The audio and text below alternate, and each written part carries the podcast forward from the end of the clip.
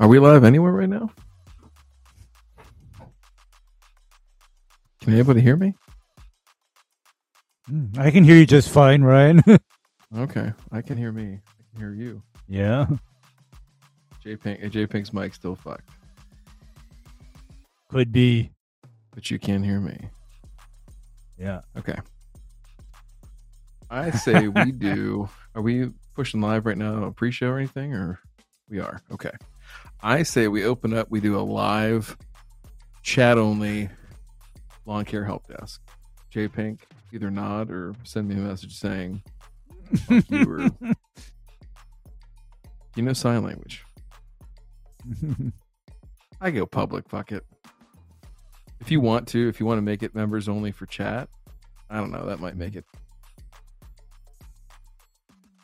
Yeah, you. Well, I'll I'll say that you got to be a member only of the chat. You can watch live, but you got to be members only for chat. Okay. hmm J Pink nodded at that like I was offering Wallace a bacon strip. He was kind of like. I bet you Wallace eat the fucking shit out of a bacon strip.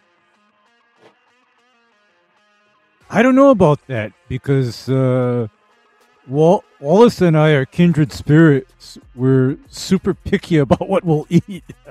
Only real bacon. I, yeah. How? Oh, so if you're a patron, you can't chat. That's right. Ah. Ah, shit. Yeah. Let's go public then, because yeah, I don't want to fuck over the patrons. And then we'll see if And you know what? Uh, I, I I give zero fucks about the uh, morons and trolls. I don't care. I'm just gonna tell them to let it fly. And J Pink, if you want to swipe them out, you can.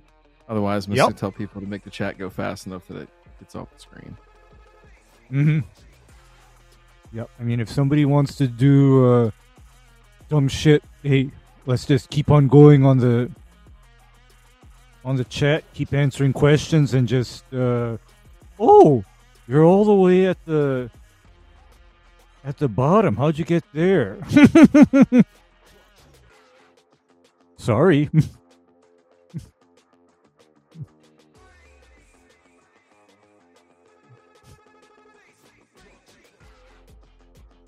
All right, so we're pu- we're rolling public right now. So we're out in the open, in the live. Everybody can All see right. us.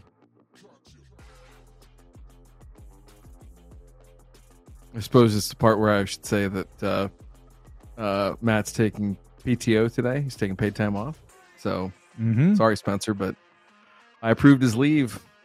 Sorry, man. Actually, uh, actually, I co-signed on it. So It's true. There, Matt. Matt is home free, Two- and uh, Two managers' signature on that. that's right. Like that. Yeah, do- yeah. Two managers signed off unanimously. No objections or reservations. Actually, we both told him very kindly to go fuck off, and uh, he might. He might. I have no idea. So we're live on YouTube right now, correct? yep. Okay. So uh, first, uh, tonight's show is normally when we return, record, burn, and return. However, tonight we've had an influx of questions into us in our Discord server, uh, in our uh, email box, and we wanted to go ahead and open up the lines because Ray, as you well know, uh, in cool season country here, it is about to be renovation season. Some people may have already put seed down, and I don't know uh, what the forecast is there in Hawaii, but here in the Midwest this week, it is supposed to be hot as shit.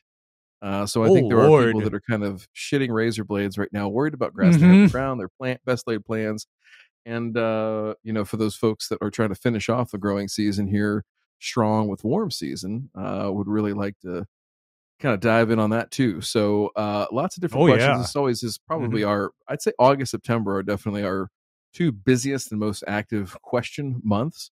So we wanted to open up. It's going to Yep. be old school. It's going to be chat only. No call-ins tonight. So uh, you'll hit us up just like Matt used to do way, way back in the day. And Back in the before day, we get before we get to the questions here, Ray, before I slide up in the chat, Uh-huh. I wanted to wish you a very happy, belated, one- by one day, birthday. Hardly. uh, You know what? It, it is still August 20th, so it is still my birthday, Ryan. oh, wait, so today you are not day. I late. thought- okay, I thought it was. No, yesterday. You're not late, sir. You are not late at all. I mean, you are right on time.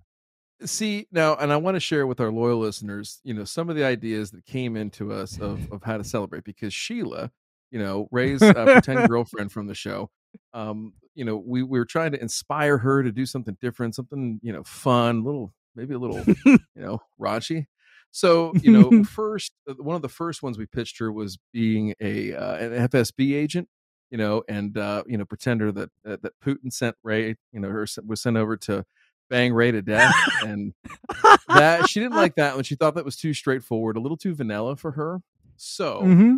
what we ended up deciding upon was that she was going to role play a member of the Sierra Club, and that Ray would open the door.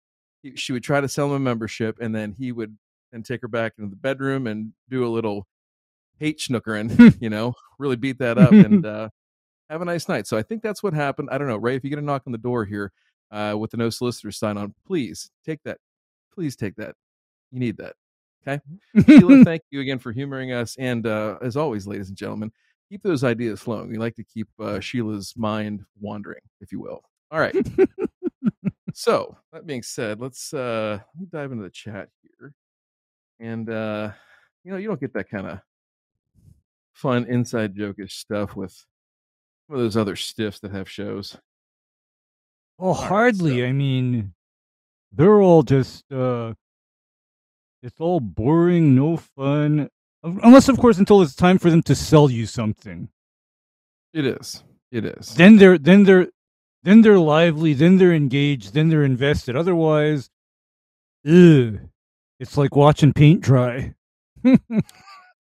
All right, let's dive in to some questions here. We'll see what happens. J Pink, if you can on uh on the uh the YouTube title, I don't know if you can change it without uh restarting the video, but change it to Lawn Care Help Desk. That way people will find it and maybe maybe join in here. We'll see. All right, I am going to dive into the first question from Lawn Flip, and it's asking Mhm. me specifically: Could I recommend a good perennial ryegrass? Uh, there are uh, many to choose from. I would say that if you're looking for a good, widely available commercial uh, variety, or excuse me, a uh, a blend, if you will, uh, would look at Champion GQ uh, from Seed Research of Oregon. It's a fine, fine blend. Uh, performs very well in a, in a variety of situations across the United States.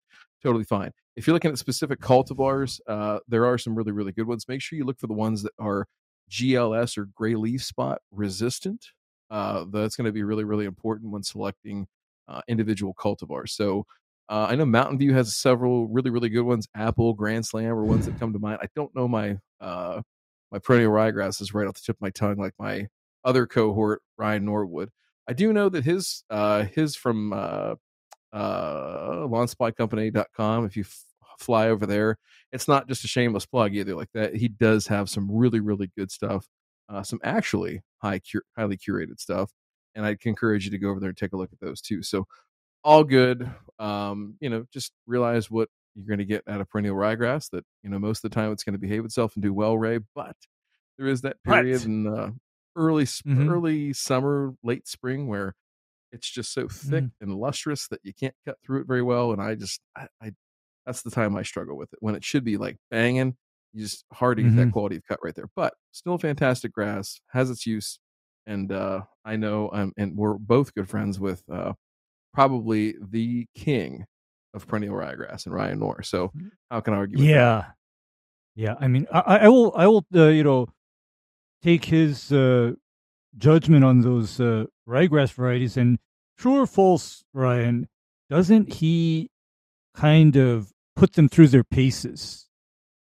Uh, very much so. I mean, I've been out to the property where he's he's moved to and is filming now, um, and seen uh, the plots and how he sets them up and everything. I think it's um, one. There's nobody else that's doing that uh, currently in that YouTube space, and quite honestly, from a, uh grower standpoint or seed vendor standpoint, Mhm. you don't see a lot of that where they're isolating out uh, specific blends or mixtures or even individual cultivars. So I highly I give him a lot of credit for doing what he's doing. I mean, part of it is just his nerdery and the level of uh, detail that he puts into everything. But I think the other part Mhm. too is just a hey, if there are going to be problems, let's spot them and let's you know parse out what's good, what's bad, and what changed in between the two, uh, and go from there. Yep. So I appreciate the transparency, just the same. Yeah, yeah. I like I like that he's doing that too, and he tells it like it is. And if something uh, does well, he gives it a thumbs up. If it doesn't, you know, it's like thumbs down. Simple as that. I won't say who said this, but somebody sent me a message uh, that says, "Does Mm. that make Knorr both a grower and a shower?" I don't know. Anyway, Uh, anyway, moving right along, I had to read it because it was sent to me with uh, the highest level of importance. All right, Grass Thief asks, Hi, Matt. In my Mhm. last call in to the show, we were speaking about the pH, but then we went off into preventative actions about fungicide, and I told you I did about three or four apps of prefix 100. Stand corrected. What I meant to say was 0026 phosphate apps. Just wanted to throw that out there. Thanks. So I, I think maybe what uh, Grass Thief is asking here is if there would be any, uh, well, from a fungicide. I'm not sure if the what- if the question has to relate to phosphite apps and pH, or if this has to relate to fungicide apps and the fungicidal properties of phosphite. Ray, let me ask you real quick: Is there any Mhm. effect on pH by making single and or repeated apps of phosphite, or could there be? should be minimal. Should be minimal That's what I- because uh, potassium phosphite is technically phosphorous acid neutralized to near pH seven, so it shouldn't have a effect either way on on pH. Uh, however, if Grass Thief is asking about the benefits of applying phosphites, Mm. known benefit when applied preventatively is phosphites can help prevent pythium infection. They're very Hmm. well known for doing that. However, Grass Thief is also lucky or fortunate in that he chose wisely and he had the foresight to put in a Bermuda grass lawn. Because, Indeed. Ryan, I have not known Bermuda grass to be extremely susceptible to pythium. I haven't seen it. Uh, yeah, I, was No, gonna I say, really don't- haven't I, seen, I don't know that I haven't that seen issues. concern. yeah, huge concern yeah. of mine either. So fungicide usage, uh, I think on that uh, on your Tahoma 31 grass thief, I wouldn't be so concerned. Uh, and for those of you scoring at home, phosphite ray is correct that does have fungicidal properties specifically against the water mold fungi, which are going to be like uh, pythium damping off things like that, and they Mhm. work in a way that is basically immune to resistance because they bind to catalyst sites that the uh, on the host, which is the plant, that the uh, the pathogen needs to bind to, so it can sit there and replicate. So the uh, phosphite actually acts as like a block, right? That doesn't allow those two enzymes to sit there and catalyze and uh, make a reaction and reproduce the fungi. So all that to say, if you do have uh, pythium problems in your lawn, phosphite's a good first defense. It's a fairly inexpensive first defense, although it's gone up in price exponentially here in the last two years, but still uh, better than using fungicides, which most of the fungicides, although there's some really, really expensive ones out there now that absolutely work and are fantastic, but some of the older chemistry for pythium prevention as it relates to fungicides, very high uh, uh, incidence of resistance, right? So we got to be careful Yes. using those if we don't have to. So use phosphite as your first line of defense if pythium's an issue. But if you got Bermuda grass, even in the transition zone, you're gravy, baby. Okay, Mhm. let's dive back in here. J Pink is scoring it home for me. And, ooh, okay. Gardener Earth Guy asks, I'm about to make trays of big blue stem grass for native low maintenance areas. Anyone ever grow this prairie grass? Um, I've grown big blue stem in a mix, right, of uh, native grasses that get sown in a meadow, things like that. Uh, I don't have a ton of information about uh, how those do. I know from a herbicide standpoint, uh, in those low maintenance areas. I think it just depends on how low maintenance you want to get. Are you still going to apply herbicides to prevent things like foxtail, Queen Anne's lace, milkweed, things like that, or are you trying to go for that uh, aesthetic and that uh, you know biodiversity piece, right? So uh, when it's clean, and I can say that that's kind of the effort that we took in using those mixes was to keep them clean and free of uh, any noxious weeds for sure, and then a lot of the other mm-hmm. weeds that might pop up in a meadow situation. It looks fantastic um, in that mix, but again, not sure what the what the overall or, uh, long term end use would be here. Ray, any uh, any any meadow or prairie grass applications out there in Hawaii? Boy, Ryan, that is an extremely sore subject right now. Oh, well, yeah, I know. Not in Oahu so much, but kind of in no kind of any any any any island, met Ryan, because these introduced foreign grasses basically become invasive in Hawaii. Even blue stem, especially blue stem. so really, yes, yes, it becomes extremely invasive, and then it becomes a fire hazard. All right. So there you go, ladies and gentlemen. Without getting too much into current events, because even though this is burn return, uh, we're not going to go down that wormhole. Just we're not going to go we'll there. Till, yeah. We're going to wait till Ray can get good and fired up, uh, and and become a member of the Sierra Club first. Let's just say that. All right. Uh, let's see here. Jake has emailed and asked, I've noticed the cost of glyphosate rising. I'm curious what my next best alternative might be. Love the show. Thanks. Wow. Uh, this could go a bunch of different ways.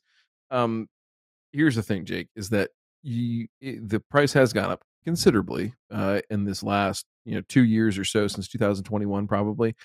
However, I don't know that you're going to find uh, anything close to the performance uh, relative to cost, right?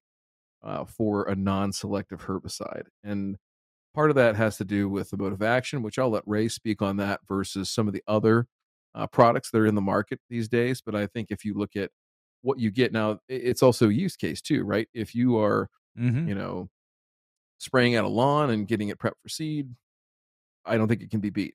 If you're spraying other areas though, and and I'll let Ray talk about this after he answers the mode of action question. So Ray, talk a little mm-hmm. bit about non-selective options that are in the market right now, how they work and how they differ from one another.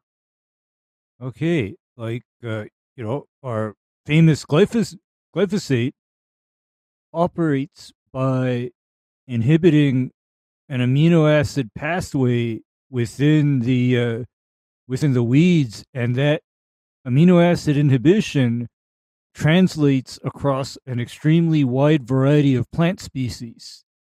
Mm-hmm. It is mm-hmm. very or relatively non-selective. In fact, uh, glyphosate was considered a breakthrough because that was the first herbicide that I know of on the market that broadly affected a wide variety of species and at a relatively low use rate. And then next up is something that sounds similar called glufosinate. Mm-hmm. Now, glufosinate operates by causing the plant to accumulate ammonia in its tissues. Slightly different uh, mode of action. However, here's the difference between glufosinate and glyphosate. Glufosinate's mode of action tends to stay more in the upper parts of the weed, whereas glyphosate can be extremely systemic. In other words, it does not take very much glyphosate applied to a very large area of a weed to cause that weed to decline and fail. Whereas with glufosinate, complete and thorough coverage is necessary. Now, in the case of a lawn renovation situation, I actually don't like glufosinate. Mm, why? I don't care. I don't care for it because glufosinate tends to leave behind any kind of rhizomatous or stoloniferous or deep rooted weeds, be they broadleaf or grassy. So, for example, if somebody has a quackgrass or Poa trivialis issues that they need to address during the renovation, glufosinate is not ideal for that. Mm-hmm. And then the other very common chemical herbicide for non selective use is Diquat. And I don't know if I'd put that in the hands I, of a homeowner. No, I, I, hesitate to even mention it because uh, the other week I shared a video on the Discord about what happened to somebody that put some Diquat into a, an old Gatorade bottle and then accidentally drank from it. Okay. Well, okay. it's nice I mean, knowing them. Yeah, yeah. N- nice knowing him. I mean, it, is it a bad sign when the doctor who greets you at the emergency room tells you, uh, we need to know what your last wishes are? There we are, 22 minutes in, and Death Talk box has been checked. okay, and then the last common herbicide that I see used for renovation purposes and non-selective purposes mm-hmm. is something called ammonium salts of fatty acids. Mm-hmm. And like a common brand name that I uh, come across is one called Burnout, and then another one that I'm real familiar with is called Scythe. Scythe, yep. And, and the way Scythe works is Scythe goes into the leaf tissues and basically dissolves the fatty membranes that hold those tissues together, and so you get yeah, specifically you get a very cells, right? The cells, yeah. So you get a very yeah. rapid, you know, contact action on those weeds. In fact, you know when you hit something with the appropriate concentration of scythe, mm-hmm. you can literally see see that weed collapse and wilt within an hour. It works that fast. Oh, I hundred percent. I I totally believe that, and I think that uh using that, I even used that in probably twenty years or more, um, specifically for that reason that you it, it would seem like you would use that over and over and over again and never get a complete kill, right? So it's great yeah. for burn down. And there's situations where burn downs are really, really important. And I think that's it's where, appropriate. Yeah, it's appropriate. Yeah, so and that's the difference chris to go back to the original point is that uh you know price and everything for what we typically use in turf uh roundup because of its uh systemic nature number one and because of its overall cost right which again is albeit uh, getting higher but still well within reason uh mm-hmm. i think that that is something that you can't really fight versus what else is out there and the other thing too is people you know real quick on this one is people will push back and say, well, you know, glyphosate, safety, cancer, all, all that kind of stuff. And yeah, there may be, you know, some issues there, but so far all the research says otherwise. But more to the point is that, okay, if you're not going to use that, what are you going to use? Uh, like what we just talked about, some of those burn down ones that aren't necessarily as uh, effective, right, for the long term. And secondarily, they also have uh, higher levels of toxicity, especially for the applicator, right? and applicator. So there's yeah, yeah. There's there's a lot that goes on there. Okay, Chris has a follow up mm-hmm. question to this. Let me let me go ahead and read this. So Chris says, I've got plans to spend Labor Day weekend kicking off my cool season reno in Southern Illinois. Planning to throw turf type tall fescue. What's the best way to kill a very weedy mix turf I currently have? So uh, if this is the case, Chris, and you're you know two weeks out basically from Labor Day, I would make your first application just as soon as you possibly can. Use this heat to your now. advantage.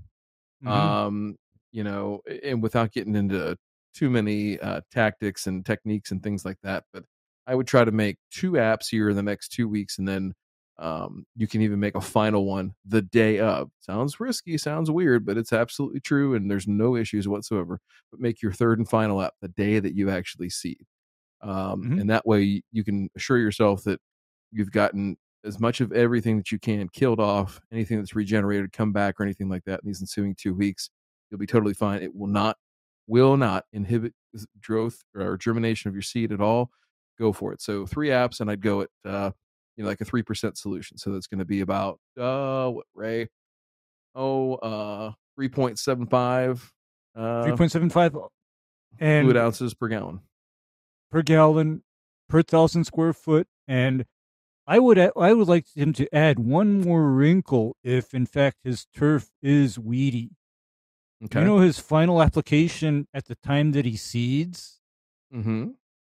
I want Chris to throw in label rate of quinclorac and label Oh. rate of tenacity right into that spray mix and lay that call. down and then seed right into it because what that tenacity and that quinclorac is going to do is that is going to provide residual deterrence against the weeds that he was fighting in the turf from coming back from seed and roots because both tenacity and quinclorac have quite a bit of soil activity.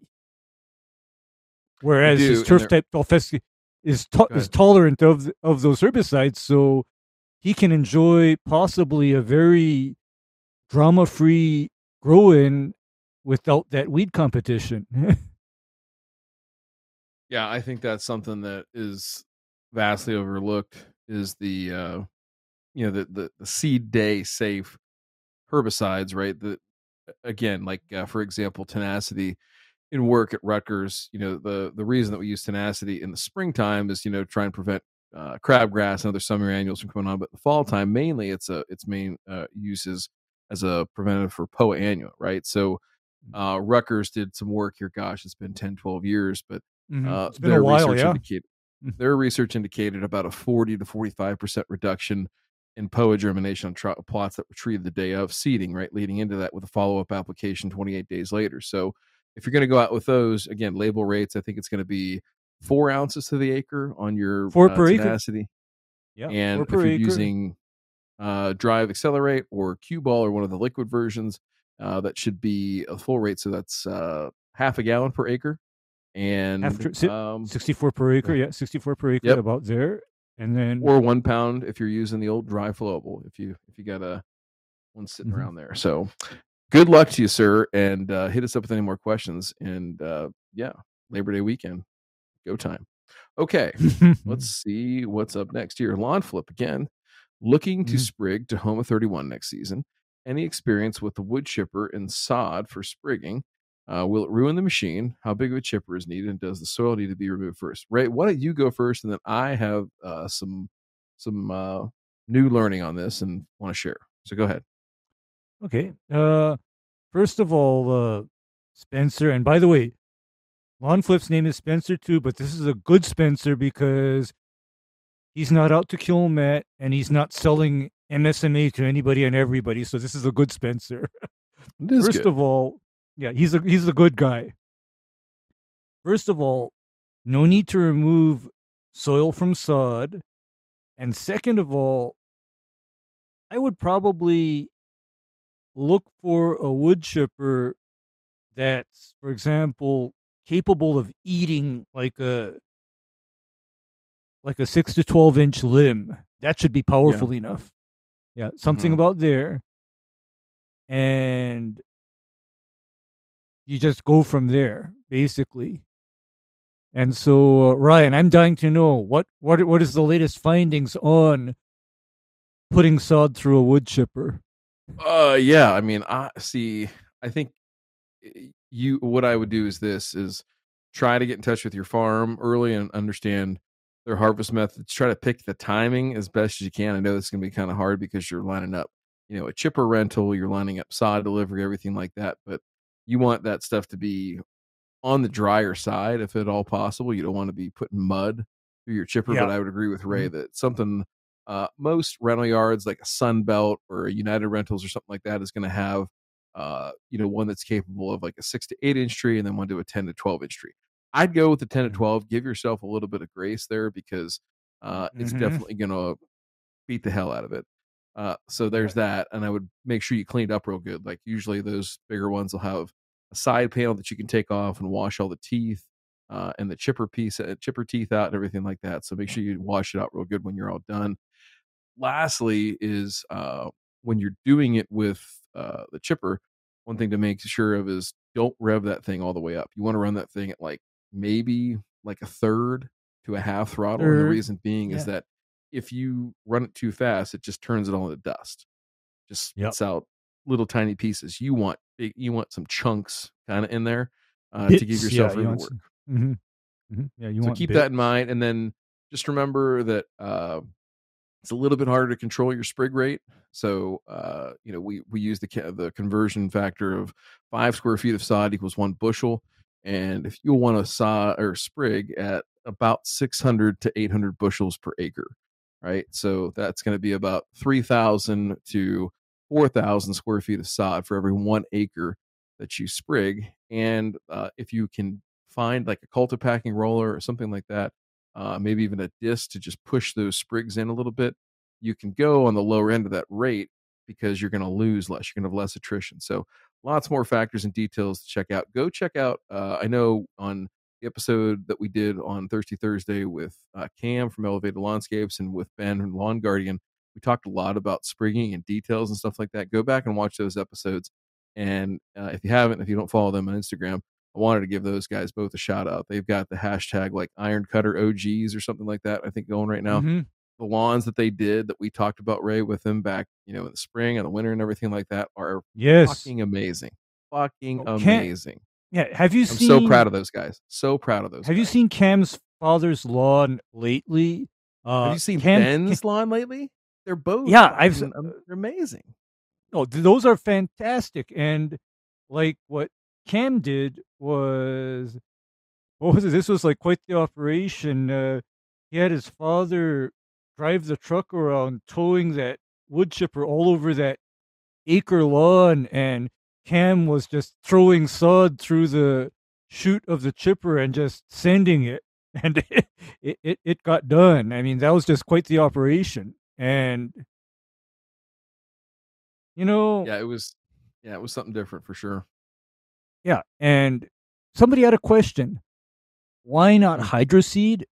And the reason why you don't hydroseed is because hydroseeding means that you have to have seed. And what I know about Bermuda grass seed is that the Bermuda grass that comes out from seed is normally varieties that for lack of a nicer description, belong in hay fields. Okay, it is Well, not. and I yeah, it's it's not Bermuda varieties. that I would say. Yeah, it's Go not ahead. the kind of Bermuda that you'd like in a lawn necessarily. It's coarser varieties of Bermuda that come out from seed, whereas Iron Cutter and Tahoma, those are fine textured and very nicely colored Bermudas. That's the difference. So I, I think what he also might be talking about, what Gardner might be talking about, is hydrosprigging, in which you get the sprigs from the farm and place those into the hydro mulching machine, right? And spray those Uh. Now, Ryan, that, that doesn't work. yes. that can that can be done, but it doesn't work very well. And here's what I remember seeing a lot of in Mhm. Hawaii in the 1990s, Okay. and even to this day, is the cut up sprigs would get broadcast over an area, and then those sprigs would get covered with the hydromulch media. I've seen that done quite a bit. Well, that's what I was gonna say is like there there is this like possibility that you can choke this out. Here's here's what I think. It's like it's like over engineering a uh a solution for a problem that doesn't exist, right? Like we know if we've got, you know, reasonably good irrigation, even if that's over the top like what Cam did, which is like a homemade above ground system, you Mhm. can absolutely have no issues with just putting the sprigs down. Those weren't even crimped. I think it. all he did was roll it. Yep, just Ro- rolling yeah, it he in. just rolled it. Yeah. Uh huh. Good to go. blonde flip Good deck, uh, uh, put in the chat where you're located too. I'm kind of curious of of uh you know uh what your what your summer's going to be like when you should do this. So would love to follow along. All right, let's see what's next here. There's always something next. Uh here, grass thief thinking of getting away from prodiamine this fall because of the roots. Looking to go with isoxaben. Anyone with any tips? I'm a little concerned on. I do have POA pop up here and there, not much, and I'm thinking uh, that because of my prodiamine.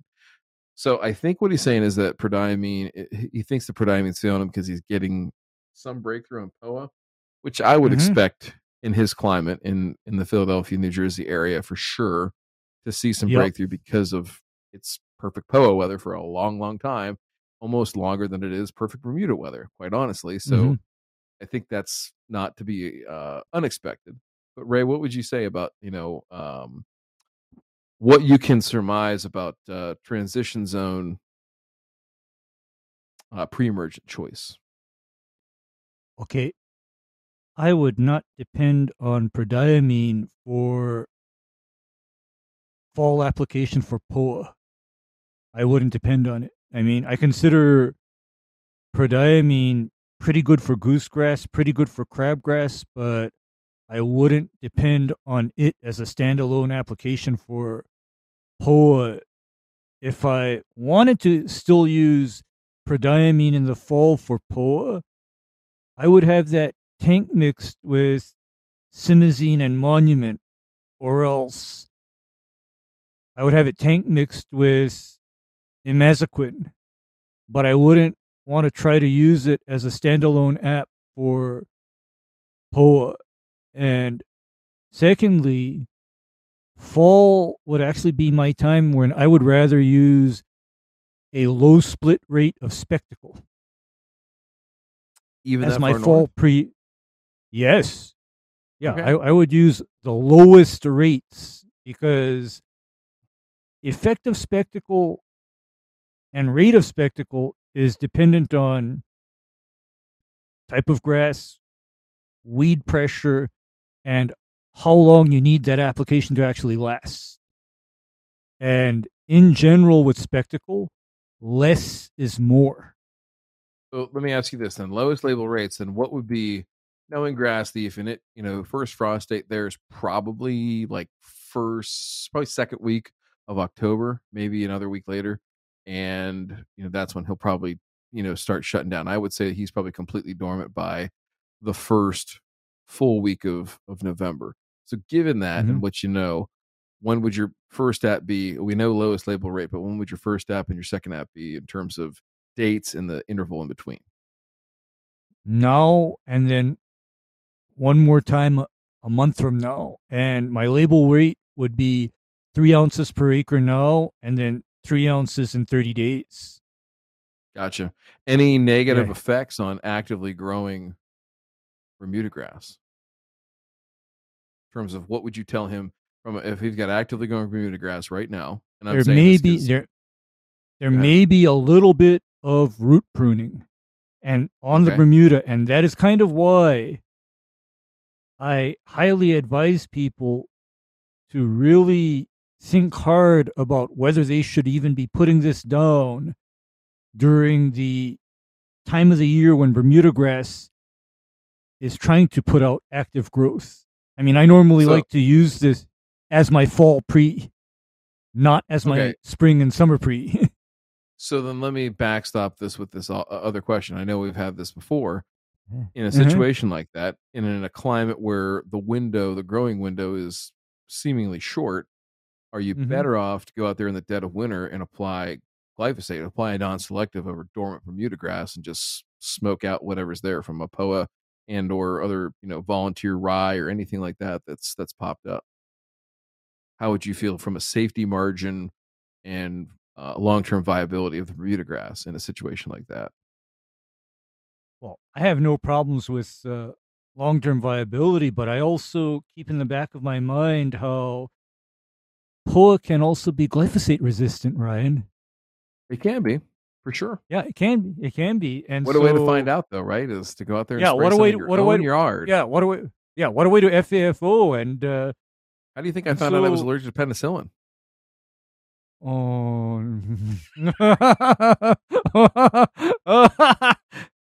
okay, but seriously, my point is is to utilize a wide variety of the best tools for the job. You know, that's like the message here. Utilize a wide variety of the best tools uh and glyphosate in the winter is one. Another one that I, I'm hearing good good things about, Ryan, is SureGuard in the winter over dormant Yeah, Bermuda. Paul, Paul Smith, uh, hmm down there in North Carolina, he swears by SureGuard as his uh, Mhm. his POA preventative strategy. Swears by it. So shout out to Paul, the most Yep. the smo- most silent, outspoken person on uh, on our uh, community. The quietest, most outspoken person. That's probably the best way to put it. yeah. He's got opinions. He just you know he Mhm. mumbles through them until he starts to shout. So I love him for it. All right, let's see what's next in L chat. All right. Let's see here. Blip Blop Ride says, if I am tank mixing quinclorac and tenacity, should I use MSO or a regular surfactant? Uh, in the, I don't know. This wasn't the. Hopefully, I don't know if this was Chris that asked it or not because we had email versus this. If it was the original one that we were just talking about with the uh, bare ground seeding, no surfactant needed. But Ray, if you're going to run these together as a uh, tank mix, let's say on actively growing uh, turf right now, cooler warm season, what do you say? Send it with the uh, methylated seed oil because the methylated seed oil makes the difference between quinclorac being mediocre and quinclorac really cleaning things up. However, you will hear people clutching pearls about how, but the tenacity label says to use non ionic surfactant. Okay, you know what? Methylated seed oil is considered a non ionic surfactant, Ryan. Fair point. And also, I think uh, if think- Jesse Jesse Bousquet could argue that in court. Yeah. you're right. And if you are applying a measured quantity of methylated seed oil, as in keeping it at 0.5 to 1% of the total spray solution, Mm-hmm. then you should have zero issues tank mixing methylated seed oil with tenacity. And by the way, I, I tank mix methylated seed oil and tenacity together all the time. I've done I a have lot no, too, and never never had an issue. yeah, never had a problem because you see that hesitation or that resistance stems from the people that not only are averse to measuring their herbicides, they're also averse to measuring their surfactants. They want to measure by the two glug method. Oh boy. All right. Uh, uh, let's see here. Um, let me see. Okay. I just see we got that one already. Ted Patterson, Zoysia, Zone 7B, dithiopyr, nor prodiamine makes a dent in Poa annua. Do you think pendimethalin will work? Another group one. I'm trying to avoid Specticle FLO because of the money. Any thoughts? Thanks. So we just kind of cover this on on on Zoysia. Where would you be, Ray? Is let me ask you this, and this is to Mhm. help for my pea brain when it comes to uh, you know warm season and different species and everything like that. Are you more or less concerned on using Specticle as a single or split app in the fall on Zoysia or Bermuda? Is the the the, the butt clenching the same for both species? Actually, uh, I find that Zoysia is rather tolerant because of its even deeper rhizomes.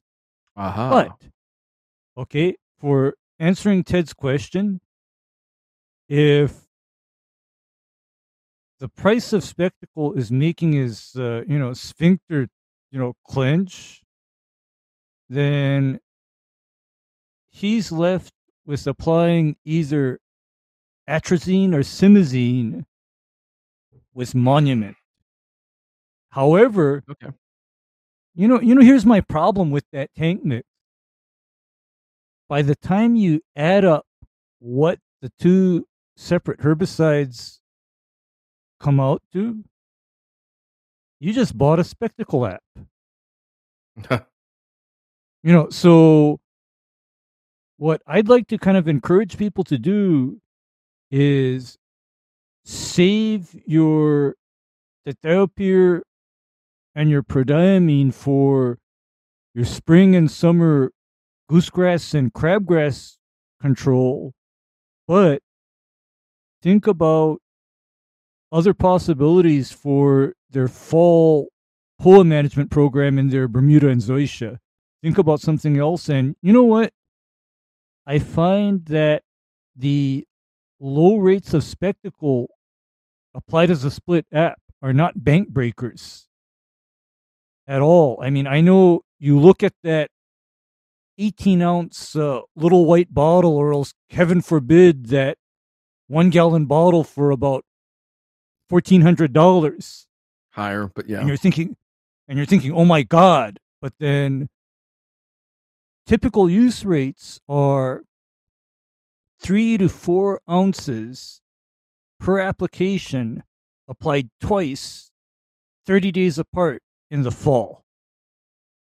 That is your Specticle application program. And when you break it down like that, I look at that uh, 18 ounce uh, Specticle bottle and I'm thinking, oh my, I can cover some acreage with this thing. And then with the uh, one gallon bottle, I'm thinking, ah, yeah, this is enough to spray the entire state of Hawaii with that gallon. So there, you know, not not not the worst possible thing in the world. Yeah, price wise. No, no, and I think that's No. the thing is that it's. I, I think the difference is it's hard to stomach for homeowners looking at that. You know, whatever it is, 260 70 80 90 dollars for the 18 ounce Yeah. bottle, and knowing that Mm.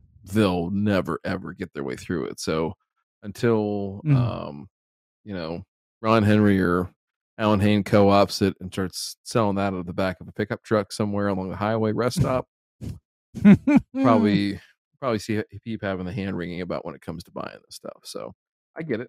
I yeah, get it. So yeah, yeah, yeah. And uh, the the thing about Specticle is Specticle is also a very good product for places besides the lawn. Like I happen to like uh, Specticle for driveways and rock beds and around landscaping as well. I mean, it's a very good product for that too. It's also a very good product for non-crop areas and residential areas. Hmm. It's a very good product because you know why I like Specticle? It Please does tell me not kill it does not kill trees. It Oh, doesn't kill well. trees. Like for example, if you were to spray Specticle and glyphosate in your driveway to inhibit weed growth coming through the, the gravel or the or the sand base, Mhm. it is not going to then move off to the side and then kill your trees and then your neighbor's trees like some of the other common non-crop herbicides likely would. You know, it's very safe in that aspect. Because And I think that I've heard Go. Go yeah. I, yeah, because I've I've heard horror stories about people grabbing a bottle of something that says season long control of vegetation.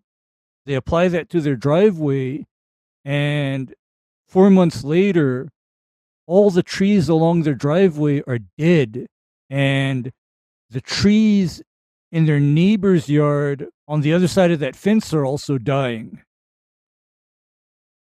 I mean, I've I've heard of that happening. so yeah, it's looking uh, for as little collateral damage as possible. I think that's the other reason. Yeah. putting the right stuff into homeowners' hands. You know. Mm-hmm. Okay. All right. Let's see Mhm. here.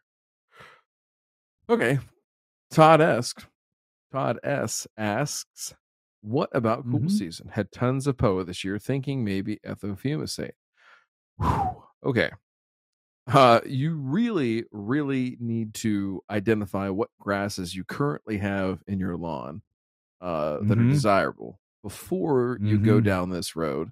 Uh, it can be a highly effective tool, especially in the fall. Two apps in the fall, one app in the spring. It can really, really, really clean some stuff up. However, it can also roast some shit, right, Ray? Yep. I mean, because uh, Todd, the one time when I tell people not to do ethofumesate is if fine fescue is a desirable species in your lawn. Then I would advise people to reconsider ethofumesate. But if ryegrass is a desirable species, if turf type tall fescue is a desirable species, then by all means, ethofumesate is an appropriate option for this. By all, absolutely. But you have to make sure that the desired species in your lawn includes the species that are listed on that ethofumesate label as being tolerant because Ryan, I caught that black box warning on the uh, label regarding both fine fescue and zoysia. Uh, yeah, Yeah. it'll beat them up. It'll That beat 'em one- up pretty good. Yeah, well, it, it'll cause such horrific damage that I consider Non-recoverable. yeah, the kind of uh, herbicide that you use when, for example, say, zoysia or fine fescue are not desirable species in your lawn. That's, Okay, that's definitely one way of looking at it. Ugh. So, okay. Let's jump down here. All right. Lawn radiance is if spraying uh, dormant Bermuda with glyphosate. What soil air temperatures are too low where the weeds are not affected by glyphosate application? Um, I mean, I can speak a little bit on this. I'm, I don't know that it freezes too often in Honolulu where Ray has to deal with this, but I can tell you that uh, 60 degrees is sort of a, a, a fail safe uh, Mhm. beacon in terms of uh, if we have dormant Bermuda grass, but we we get temperatures in the you know 50s and 60s, great day to spray because you're going to be able to translocate more of that herbicide into your uh, weeds, your cool season grasses that are weeds at that time. So you'll see people that are spraying, um, you know, it- when it's like damn near freezing outside and things like that. Like you can do it, but Mhm. your efficacy on that herbicide uh, is is not as good. The other thing too you have to understand is that we try to lower our rates down.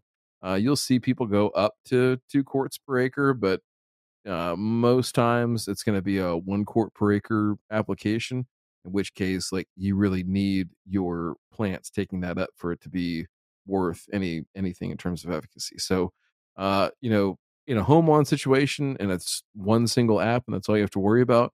It makes it a little bit easier. You know, you can time it up around that January thaw or something like that when you know there's no snow on the ground and you get those warmer temperatures uh, for a day or two. Uh, the only thing that I've seen that can be a challenge in those situations, particularly uh, Midwest transition zone, is usually the days that it's really, really warm in the wintertime. It's also really, really windy. We get a lot of winds out of the south and southwest pushing that warm air up here. So it can be a challenge to spray and not hit something else that you don't want to get uh, non selective on. So just keep that in mind. Uh, you know, go out in the morning, do things like that. But for the most part, I think that that uh, warmer, you know, slightly warmer for especially for winter, uh, where lawn radiance is over there in Nebraska, you know, he should have less uh, of an issue in terms of having a day that's 50 or 60 degrees and being able to spray in the wintertime. So shoot for those days. I think you'd be better off. Ray, anything to add? Not really. I mean, that's just uh, good. Good advice is that target those sixty to sixty-five degree days after the Bermuda has browned out and stopped growing. I mean, that's just good advice overall. Damn. yeah. All right. Uh, let's right. see here. Okay, Jason MT asks us, uh, have you guys tried Little Leaf?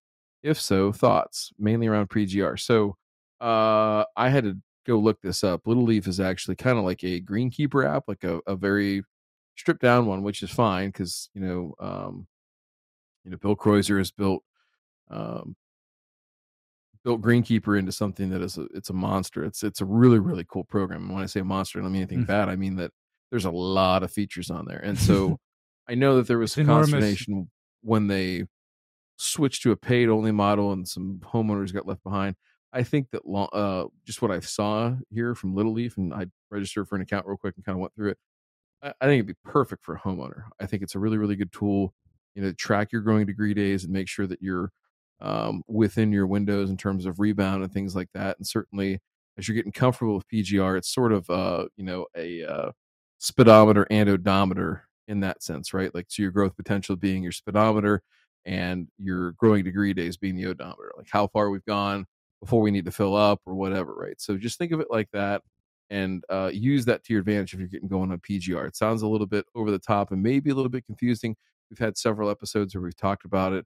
I couldn't tell you which ones though because we've done so many fucking episodes. It's hard to keep track. Mm-hmm. Sorry. Uh, yeah. and I don't mean that in a, in a negative way. I wasn't trying to be condescending. It's just like there's a lot. There's a lot of content. Yeah. Someday yeah. we're gonna pay like a virtual assistant to go through and categorize this and chapter everything, or maybe we'll just have AI do it all. I don't know. Um, mm-hmm. we'll, we'll have J Pink look into that. See what we can do. all right, Chuck Benzing. What's up, Chuck? Uh, happy mm-hmm. birthday, Ray. There you go. Uh, Question for both of you. Running dew eraser irrigation, three minute zone per schedule with fertigation pump switched off. Okay to switch on and add Manzate Pro-Stick to the tank. So he is basically saying, Hey, can I run some Mancozeb through my fertigation pump? Chuck, I, am going to tell you what, I'm a pretty aggressive individual. You know me. That's that's probably a bridge too far for me. I'd rather see you spray that, quite honestly. Uh, mm-hmm. And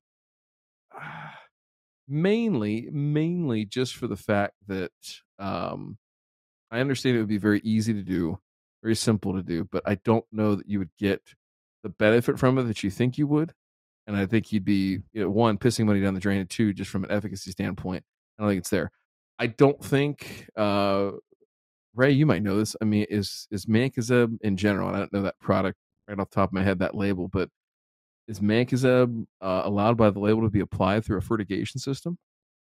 A lot of uh, you know, there's I can't think of each individual product, but I know there's a lot that are not allowed to be okay. applied through a fertigation system. I at one time I've seen it for egg crops and maybe sod farms, but I haven't seen it allowed through golf turf or commercial landscape turf. I mean, that's just the, you know, what I've seen, although the labels have changed. And I'm pretty sure that EPA has even clamped down on sending things through fertigation systems. Yeah, I'm pretty I mean, sure of that. what was that? Uh, you might not even remember. The man not even came out to why. Do you remember BioJect? Mm-hmm. This is yeah. like 25 or more. Well, no, uh, Dave. Uh, I can't remember Dave Heinlein, right? He he did an episode with us. He was a BioJect sales rep mm-hmm. way back in the 90s for golf courses. So there was this whole thing where uh, you buy you bought bugs in a jug, uh, and this was mm-hmm. pre-internet. Somewhere, uh, Ron Henry and all the other um, uh, turf Jesus neophytes are are creaming in their pants to hear about this, but there was literally a, a, company that built their idea that you'd buy bugs in a jug and you'd put that and inject mm. that into your irrigation water. And normally on a golf course, in a in a summer setting in the Northeast, Midwest, I mean, an average irrigation cycle is going to be somewhere around uh, six hundred thousand to a million gallons of water in a night, mm-hmm. and you mm-hmm drip these things in there through the fertigation and that would magically clear up like dollar spot and brown patch and all this other stuff and people bought it man like it's just it's amazing to watch some of the stuff uh and and here's the thing just this is a good segue into chuck the answer quick answer to your question is no don't do that um but to editorialize here for a second the reason that Ray and Matt and I get so charged up about some of this stuff. Some of it's fucking stupid. It's just, you know, it's dumb that people are, you know, asking or saying that they should do something or pontificating on things or whatever.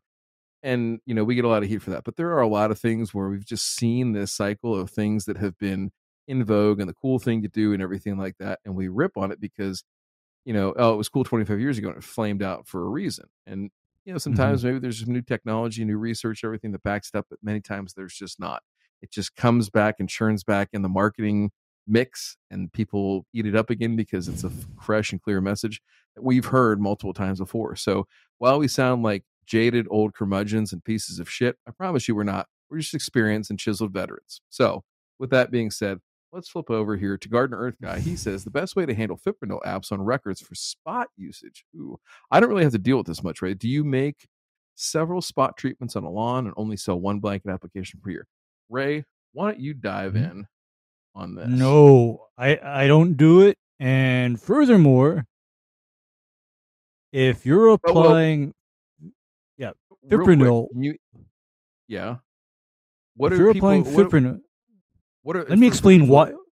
Why would you why they're doing What is fipronil? Because other p- folks might not know, and then talk about Gardner Earth's question because I think it's a good one about how to price it and how to record it. More importantly, okay, Okay, because here's why somebody would be applying fipronil to a turf grass or landscape area. This is for either mole cricket or fire ant control. Those are the two labeled uses for fipronil granule. And furthermore, fipronil granule, when it's labeled for application to a landscape or turf area is a federal restricted use pesticide. And on that, the label is the law literally with special provisions to ensure that all parts of that label are complied with. And so when somebody said spot application, Ryan, my spidey senses went off. And do you know why my spidey senses went off? I was going to say something about Sheila, but it would have been very inappropriate. But go on. it is because fipronil granule is specifically labeled for one broadcast application to an area per year. Mm. That is the label. And I cannot imagine how to circumvent that label without having my personals put into the deli slicer. Because you see, folks, when you are non compliant with the pesticide label, you're essentially violating federal law. And so, when you're violating federal law at the local level, the state Department of Agriculture or Environmental Department may elect to enforce that law. However, in cases where they've decided that you have willfully violated the law, what can happen is your entire case can be turned over to the federal EPA the state has very little to do with it other than provide the EPA a venue in which to try your case. In other words, violating the pesticide law on the label and then having the EPA called in means that you are sitting in federal court in your state to have your case adjudicated. How's that, Ryan?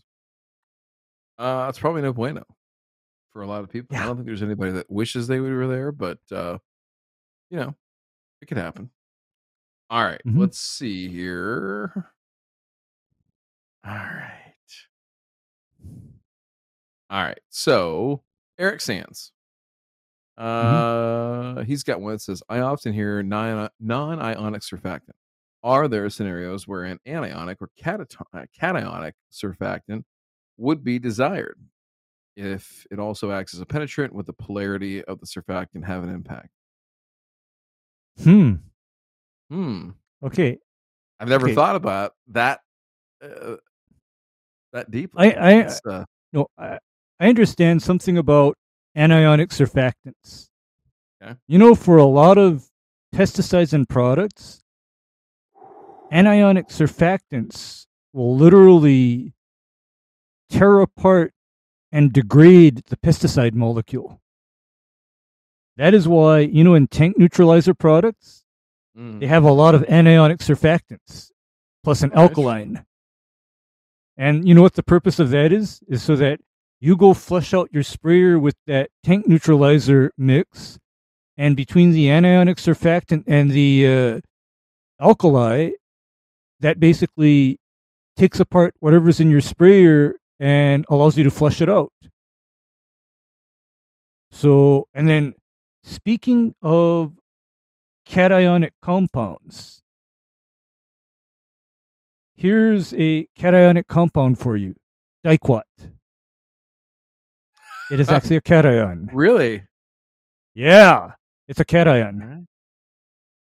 And so, if you have something like diquat, that is where they get extremely specific and they call for a non ionic surfactant only because other types of surfactants will interfere with the efficacy of that diquat.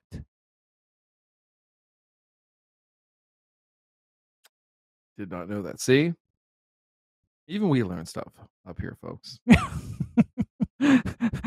All right. Yeah. Let's see here. Matt D asks, "What soil temp does KB or, Kentucky? I don't think he said KGB. I think he was uh, influenced by my FSB comment at the top of the show. Oh, right, right, Matt- right, right. Matt, if you're safe, blink once, uh, and if you're being forced to say that communism is the way, uh, blink twice. We'll know. Uh, let's see here. At what soil temp does Kentucky bluegrass start to rebound from summer heat? Exclamation point. Uh, well, I can tell you that uh, I- think it's more of a function of uh, two things. One, soil temperatures, right, uh, is going to be a critical factor because you know above, uh, you know, you're probably soil temperatures right now. We're going to have this week right here uh, in cool season territory, definitely in the 90s to upper 90s for sure. Uh, for soil Je- temperatures, Jesus at a two-inch Christ. Yeah, it's going to be heavy That duty hot. for sure.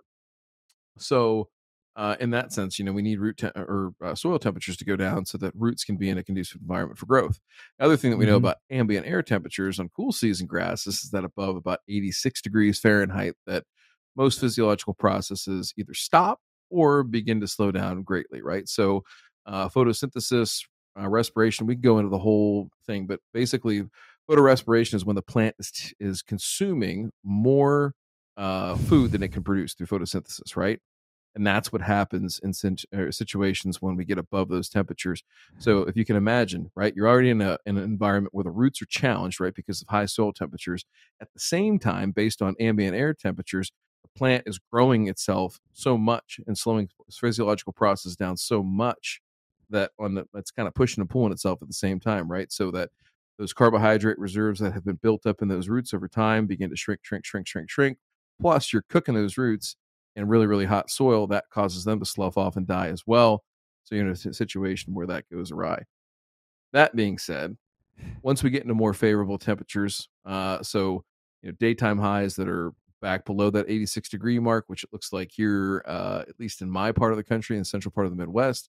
Saturday, you know, uh, we go from 95 on Friday to 78 for a high on Saturday, according to the forecast. So we should get through this heat stretch and be okay. I think you'll see stuff come back. The biggest thing, too, that I see from a recovery standpoint, recuperative potential on Kentucky bluegrass, not so much even on temperatures, too, but if you're not irrigated, is definitely, especially once you get into um, you know better weather, right, where that uh, those plants can recover, is make sure you water and try to get the uh, moisture back in there, right? So um, Kentucky bluegrass is very, very quick to go dormant quickly. It's its uh, drought avoidance mechanism that it uses, uh, and so if you can get water back into that plant rehydrate, it should do fine here once we get through this heat. So if you are irrigated, just be careful. Make sure you don't overdo it uh, because wet soils are going to heat up faster and stay hot longer uh, if they're too too wet. So Matt, way too much information for your simple little question. That's why we're here. All right, Gardener Earth guy. Ray, anything to add on the on the uh, either Kentucky Bluegrass or the KGB? Mm, well, and start yelling for help when they try to uh, stuff you into that black van. yeah, you know, um, if if anybody had it on their bingo card to die of a heart attack while falling out of a third story window, well, this question might help you. All right, uh, let's sure. see here. Uh, Gardener Earth Guy, do cool season people use over the top weed control like certainty? Uh, not certainty on cool season. Damn. Uh, no, there was a period though where it was labeled. Let me see if I can find that old label. Certainty. Wasn't that for Poa triv at yeah. like really low rates? But they found out that even at that low rate, Kentucky bluegrass had a 50-50 chance of being taken out with it. I think what they found was that the uh, one the cultivar tolerances were so widely different on Kentucky bluegrass that it wasn't safe, and two, mm. that the weather conditions necessary were so narrow for it to specific, work. Specific, yeah, yeah, yeah. So specific. I mean, it, so it's no. just not. well, and and it's like anything is. uh you know, typically we would want to use that to, um, you know, take out like what Ray was saying, quackgrass, maybe Poa triv, of things like that and um, the reality is that, especially in cool season, taking one grass out of another grass through chemical methods is really, really, really uh, on a, a, a very razor's edge thin margin mm-hmm. and mm-hmm. uh, you don't see it too often. And the the ones that you do see, for example, like Poacure that's out right now, that's only labeled for golf courses, only ever will be labeled for golf courses. They have no as far as I know, no uh, desire to make it available for sports turf or for uh, especially residential because the, the, cost to bear is too great. That being said, is that uh, it is very gentle at the what it does if you have tolerant turf grass to it. So, uh, and it's also extremely expensive. So, the idea that you can take those out chemically, I think in a lot of cases, your best bet from a homeowner standpoint, spray out your lawn, start over. Sounds like a lot, and it is, but it's better than trying to, you know, spend a lot of money on herbicide and fuck it up 9.8 times out of 10. So, all right. Yeah. Let's see here. Eric Sands again. Uh-huh. Hey, Eric. Herbicide labels often list a number of weeds if controlled. How can the rate of efficacy be found?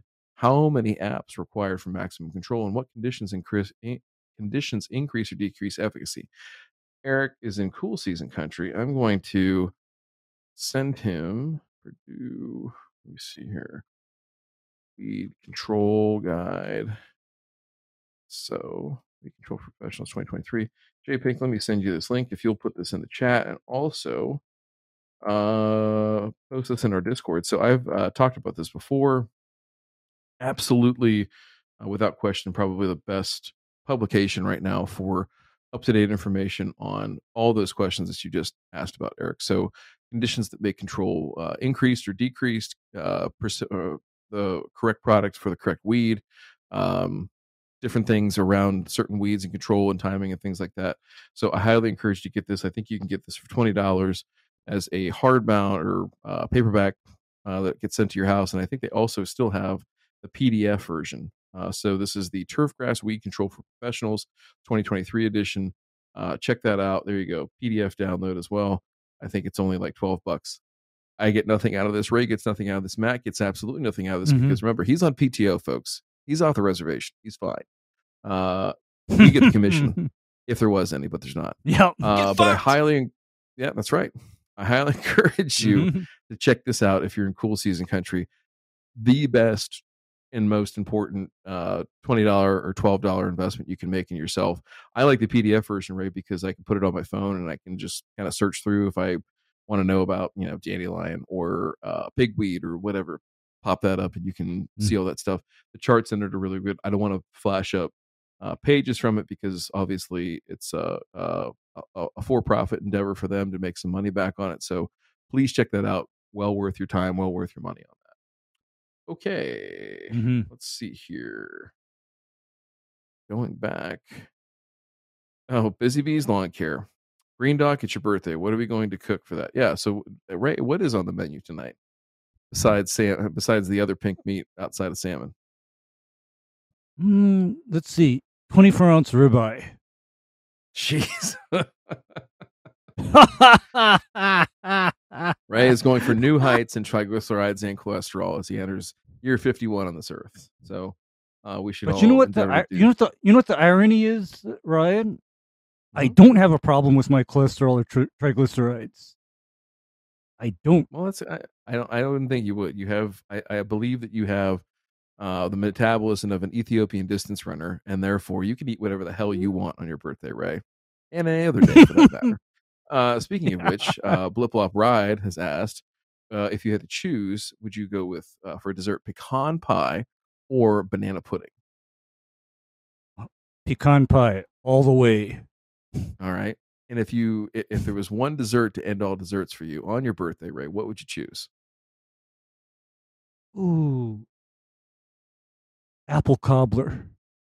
Apple cobbler. All right. Yeah. All right. All right. Can get down with that. All right, let's see here. Eric B and J Pink. I'm assuming you got these pictures queued up. Uh, I think this Eric was trying to ask a question in the chat earlier, and he emailed in. So, hey guys, North Texas Bermuda. First pick is in June. Second pitch pick is current. Any reason to think it's something besides the heat? And for those of you again scoring at home, it has been hotter than fucking Hades in North Texas here uh, as of late, and very dry too. My concern is uh, it follows the drainage. Thanks for your help. All right. Well, let's dive in here and take a little bit look. That's the June. Is that the June photo, or is that the now photo? I think that's Second is June. Mm-hmm. current. 2nd is current. Are we sure about that? The way it's sent, Yeah. JP.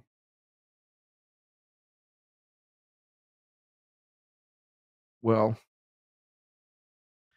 it looks like it looks like there's a swale there. Okay, no idea. I'm thinking that the worst one is probably current. Uh, and Mhm. Eric, if you're still around the chat, if you can confirm, I'm guessing it looks worse now than it did before. And uh, let's see here. No. Okay. Uh, yeah. Gardner Earth guy wants to know if that's the septic tank. Hard to tell. Uh, that is a really weird spot. Mm-hmm. I, I, I'm. It is really Yeah. I, like the, the margins on that. I mean, it's Okay. circular, but you don't see margins that clean in uh in nature. Is all I'm gonna say. yeah. I mean, I would be looking at foreign objects under the turf. I would also be looking at irrigation coverage because you see the sprinklers that he has running in the in the lawn right now, Ryan. Mm-hmm. Those are notorious for shitty coverage in residential lawns. Eh, could be that Okay. too. Yeah, I mean, so there there's many factors to you know chase down and rule out because like when I see single stream rotors in a residential lawn, nine times out of ten, Ryan, I'm pulling them. They're gone. Really? Yeah, I pull them. How come? Uh bad coverage, especially when you try to make a rotor cover an area less than 40 to 50 feet. Okay. So what? Okay, what I you mean, because- MP rotators or what? MP rotators, the lar- the larger versions of the MP rotators, like the ones that cover a 30 foot radius. Because you see, what I typically see happening, and what I can see from this picture, is these single stream rotors are spaced approximately 30 feet apart. I can It does tell. look like a. This definitely looks like the. uh you know the in Eric, I'm not being critical of you, so don't take it that way. But you know, you ask the irrigation guys out for an estimate, and there's people that bid it to do it right, and there's people that bid it to win the work. And this looks like a bid it Mhm. to win the work type of design, doesn't it, Ray? Mm-hmm.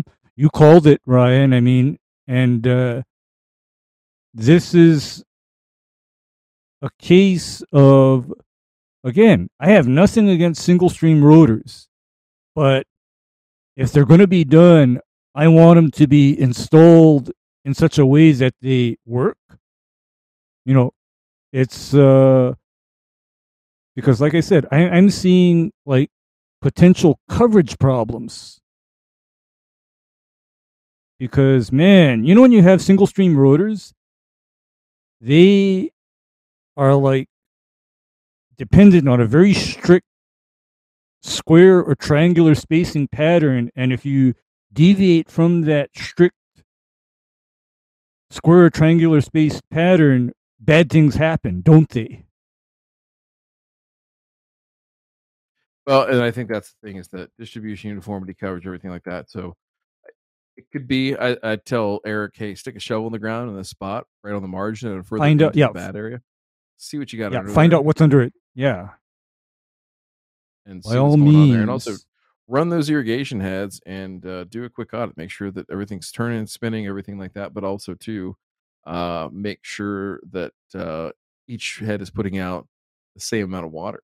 Uh, start with the basics, then go up from there. Mhm. Wish I could tell you, you know, it's some, you know, uh, new and uh, rampant venereal disease or something like that. But unfortunately, you can't do that from a photograph. So yeah That'll have to we, be yeah we in can't person. tell All right, Yeah, we flip can't rod. tell Any- and oh, go ahead. Okay, anything to kill common Bermuda and cool season grass. Uh, Ooh. yeah So, depending on what your cool season grass is, uh, Pylex, uh, you can go with uh, Fusillade if you've got uh, fescue and you don't mind you know, tolerating a little bit of injury. You'll see a little bit probably. Um, and other than that, triclopyr, you know, adding adding triclopyr in uh, can help as well. But uh, you're it's going to be a, a a sustained effort. I guess is the best way of saying it. Is that uh, I've never ever seen in areas here in uh, Array. Uh, first time anybody had seen it, but uh, well, first time anybody had seen it in such a wide scale up uh, north in uh, Cleveland area, which is much much colder than Columbus, much colder than Cincinnati. So, um, common Bermuda up there, living and thriving in, in pretty large areas, not just like a single plant, but like a lot. So, like I think is- that the yeah the, like, the Pylex route can work, but you have to understand, especially if you're in a lawn care situation, you're a you're a provider. That is not just a hey, we're going to price this for one app and be done. Like this is going to be probably a three app program. deal this year as a Yeah, is gonna- program and continue on until forever, probably. You know, Ryan, uh, what I've heard of doing well is, for example, applying a combination of Pylex, Acclaim, and Triclopyr in Okay. late summer. You know, late summer, right before fall, just hammer it. However, this tank mix is not cheap and also this tank mix requires sequential applications Uh huh. but you know what the good part is it What's that? absolutely smokes most other grassy and broadleaf weeds that much triclopyr and acclaim and pylex Mhm. i mean that just is you know bad news for those weeds It's handy to have around for sure. yeah it's a tool right. in the toolbox yeah It is a tool in the toolbox. So I think we're going to take our last few questions here. Uh, let's see Uh-huh. here. Tony Tillman, what is the Yeah. best preventative approach for Pythium? What temperature conditions are required for recovery? All right. And then Frank and Lon just asked our last question. So, um, so for Tony, best preventative strategy for Pythium, assuming that we're not talking cool season, uh, you know, first thing is let's just start with the uh, the cultural things, right? So, uh, understanding what grasses you have and that uh, Pythium is uh, what's known as omnivorous, right? So it will attack basically any species if the conditions are right. However, there are uh, certain species, particularly perennial ryegrass, uh, grass, poa, tall fescue to a certain degree, and then Kentucky bluegrass. Like they're all susceptible, but um, you know you're going to see it in pretty much any cool season grass. Warm season grass is a little bit different. Uh, that being said, uh, as far as strategies, one uh, when your humidity is up, right? So when you're talking about uh, daytime relative humidity uh, in the uh, say like 50% range, um, definitely you do not need to be watering as much as you think you do. I would I would encourage you to cut your watering back by like 75%, and you're probably going to be just fine because the grass and the soil is not losing nearly as much water through evaporative transpiration, right? Evapotranspiration. Other thing there too is that as you get um, you know temperatures uh, up higher, higher, those situations, especially nighttime temperatures. So if your nighttime temperatures are over 75 degrees, for sure. If they're over 70, I'd really, really think about it. Again, back off your watering mm. more than you think you need to. Okay. Just spot water. Mm. You know, if you can, if you have an irrigation system, just turn on the zones you need to. Take a hose out there and just soak the spots that are along the curb or something like that that's really dry, but otherwise leave it alone. So those are cultural things. From a chemical control standpoint, phosphite should always be your first defense. Again, we talked about this earlier in the show. Uh, there mm-hmm. is no risk whatsoever, um, no risk whatsoever of building up resistance or anything like that to using phosphite. It's a simple application. You're probably talking at a high label rate, and you and and, and here's the other thing too is that uh, people will say that their phosphite product's the best. Virtually all the research uh, that's out there shows that phosphite products are pretty much the same when it comes to it. Now you'll have some that are uh, derived with urea, right? Right, and they'll have a nitrogen load. You mm. need to be careful with those of juicing things up a little bit yes. too much. But for the most part, your phosphite products are all going to be the same. That all being said, you, you, if you get on a, a program there where you're about every seven to ten days in high pressure situations, so again, nighttime temperatures at or above 70 degrees, relative humidity during the day in the 40s uh, to 50s, especially go ahead and make those applications every seven to 10 days. It's a good preventative and should keep you clean in most situations. If you need to, you should have in your back pocket. If you do end up seeing a break, uh, a breakout, and you have had history or incidents of Pythium before, Ray, I would say that for the average homeowner, having a quart or half gallon or whatever the smallest size is of mefenoxam, also known as Subdue, as its trade name, uh, would be a wise thing to have if you have a breakout, because then you can at least knock down what's there, prevent for at least a period of another seven to 10 days with chemical means and no, no longer the phosphite means uh, of stopping uh, that from happening. As far as uh, recovery, and I think that's what another question Tony had was temperature and conditions for recovery. Uh, and Jay Pink has told me that uh, I've got a note coming to me in my ear from the producer. That's fancy. It's actually not. He just texted me it. It's okay. Um, mm-hmm. But he has turf type tall fescue, cool season, so uh, your recovery is going to be such that you're going to need to probably reseed those areas because you're not going to tiller out sufficiently to cover back in that damage. Because again, uh, turf type tall fescue being a bunch grass, one seed equals one plant. Really not a whole lot of recuperative potential for that to kind of close back up, seal that off. So if you do have widespread damage, rake it out. Go ahead and toss some seed, a little bit of soil, cover it up, mm-hmm. pat it down, just like you're uh, fixing a divot on a golf course. Mm-hmm. on your way. Ray, anything to add there Move on in your terms way. of control and or recovery? Not really, other than also the best pre- preventative or the best cure for Pythium is a very aware and alert prevention program. I mean, because you know which lawns I tag as being Pythium prone? Mm. The ones that have restricted air movement and sunlight. A Great point a great point. You know, I mean, I have areas. I mean, I, yeah. I tag, I tag those, and those are the ones where I advise people, hey, be very thoughtful of how much and how often this gets irrigated, and also be thoughtful of how much coverage your trees provide as far as shading goes, because I rarely see Pythium become damaging in full sun open air areas. You know, rarely. Yeah, that's that, that's true, and I think too the other thing. Awesome points, and, and Ray to that to further that point in low lying areas, right? So, uh, yes, areas where areas where the water drains. water drains Yep. because the spores of this uh, of, of pythium are moved or motile is what they call it moved by water Mm. right so flowing water Mhm. you usually see uh pythium follow the drainage pattern so anyway all that being said let's see here last question coming in from frankenlawn hmm have been trying to kill dallas grass with celsius certainty and mso not too effective.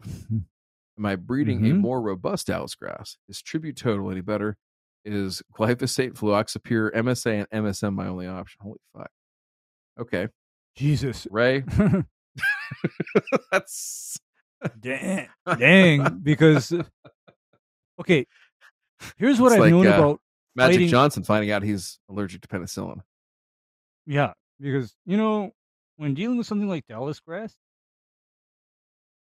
unfortunately, I cannot offer or suggest something that does not involve foramsulfuron, also known as either revolver or as the premix called tribute total.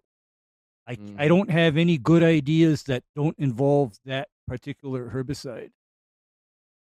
And because one more thing, whoever told you to put certainty on Dallas grass, that's not the best idea. I save certainty for nutsedge and kyllinga. I don't put it on grassy weeds. Not in a warm season region.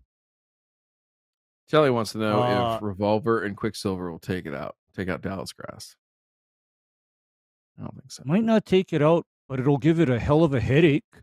Yeah. You know, it'll be like yellowed and fried for quite a while. I mean, that's a good thing. But then the proven combination has always been Revolver, Celsius, AMS, and methylated seed oil as the surfactant. That's the proven combo. All right. Well, ladies and gentlemen, right. We answered quite a few here on your lawn soil questions, and we want to thank everybody. And if you want to ask more questions of us, uh, involve yourself in uh, discussions with other like-minded, smart individuals, way smarter than me, uh, and Ray, you can uh, join us Mhm. on our private Discord server and our community. Uh, you can go check that out at www.burn and return. I think I put an extra W in there. Burn and return. Uh, Jesus, I really fucked that all up. Let me start over again www.patreon.com forward slash burn and return. And you can talk to people definitely smarter than me, no doubt about it. And if you don't like us, Spencer, what do you think about us?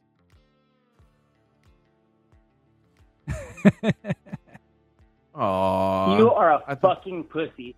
oh, I know. I know. I know. I know. Well, anyway, Get fucked. it was a good night. Yeah, get fucked. That's right. All right, J Pink, play us out with uh, something something fun, a, a good uh, smattering of uh, of soundboard effects there, and uh, we'll go on into the night. And thanks everybody for joining us here. We'll be back. Yeah. on Thank you, everybody. Thursday night. Happy birthday, Ray. Surprise, motherfucker. Thanks, Ryan.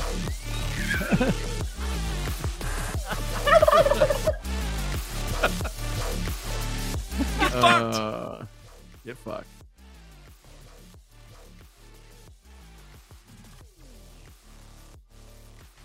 All right, hang